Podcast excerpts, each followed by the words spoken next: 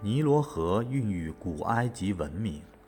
埃及位于非洲东北部的尼罗河下游，北临地中海，东北角过西奈半岛直通西亚，东有红海，隔红海与阿拉伯半岛相望，南为努比亚（今苏丹国），西接利比亚，是亚。非欧三大洲的联络处。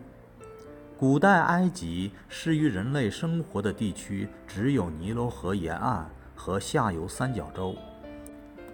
北部自开罗到地中海岸的三角洲地区称为下埃及，南部自苏丹边界至开罗的狭长谷地称为上埃及，形成埃及地理上的两大区域。河谷地带长约七百五十公里，宽度自二十公里至五十公里不等，形成了一个狭长的地带。大约在距今一万年前，由于气候发生了重大变化，北非的许多地区都变成了沙漠。远古人类的历史也是一部四处觅食、逃避饥饿的记录。哪里有充足的食物，人们就迁徙到哪里去。就这样，北非的土著居民哈姆人和一些塞姆族人渐渐聚集到尼罗河流域，依靠河水泛滥冲积而成的平原和沼泽地，过起了渔猎和采集生活。尼罗河流域的西面是利比亚沙漠，东面是阿拉伯沙漠。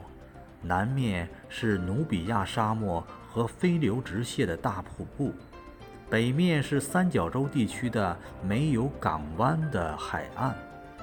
这些自然屏障使它受到特别好的保护，让迁徙至此的人们过上了安定的生活，不会轻易遭到外族的入侵。每年七月初，尼罗河上游地区暴雨和山洪爆发。水位高涨，大量浑浊的河水下泄，这时河水就溢出河道。九月水势最大，会淹没全部谷地，形成一片泽国。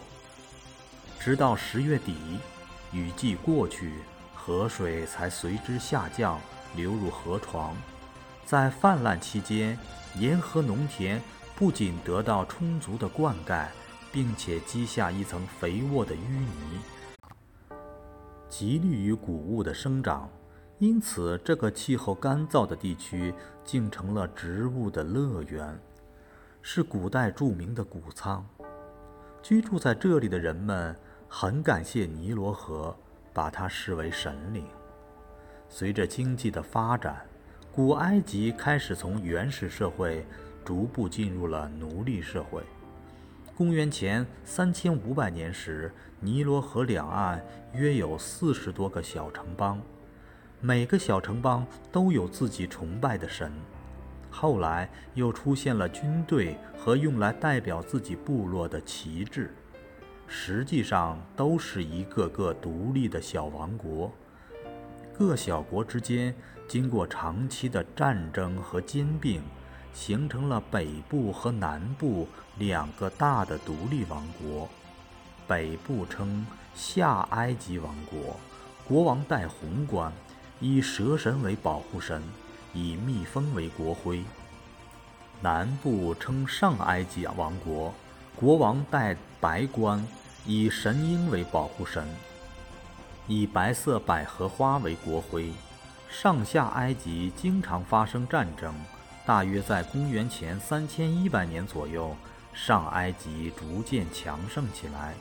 国王美尼斯带领大军去攻打下埃及，两军在尼罗河三角洲展开决战。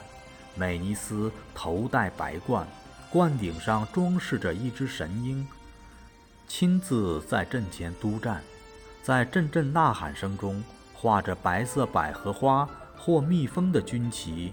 交错在一起，两军厮杀的难解难分。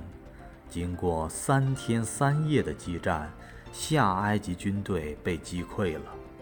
下埃及国王取下红色王冠，跪在地上，双手把它献给美尼斯。为了纪念这次战争的胜利，美尼斯把决战的地点命名为白城，这里就是统一的古埃及王国的首都孟菲斯城。受降的第二天，美尼斯在白城大宴功臣。从此，美尼斯自称上下埃及之王，有时戴白冠，有时戴红冠，有时两冠合戴，象征上下埃及的统一。古埃及统一之后，逐渐建立起一套专制统治机构，全国最高统治者是国王，国王之下设有各种官吏，每年都会有官吏清查全国的人口。土地、牲畜和一切财富，以确定租税数额。国王被认为是太阳神的儿子，神圣不可侵犯，他的意志就是法律。后来，人们不能再称国王的名字，要尊称为法老。从公元前三千一百年，古埃及成为一个统一的奴隶制国家开始。一直到公元前十一世纪，古埃及共经历了古王国、中王国、新王国等几个时期。此后，它逐渐衰落。古埃及是世界文明的发源地之一。古埃及人民在文字、历法、艺术、科学等方面取得了巨大成就。对西部亚洲和欧洲曾经有过相当的影响，为人类社会做出了不可磨灭的贡献。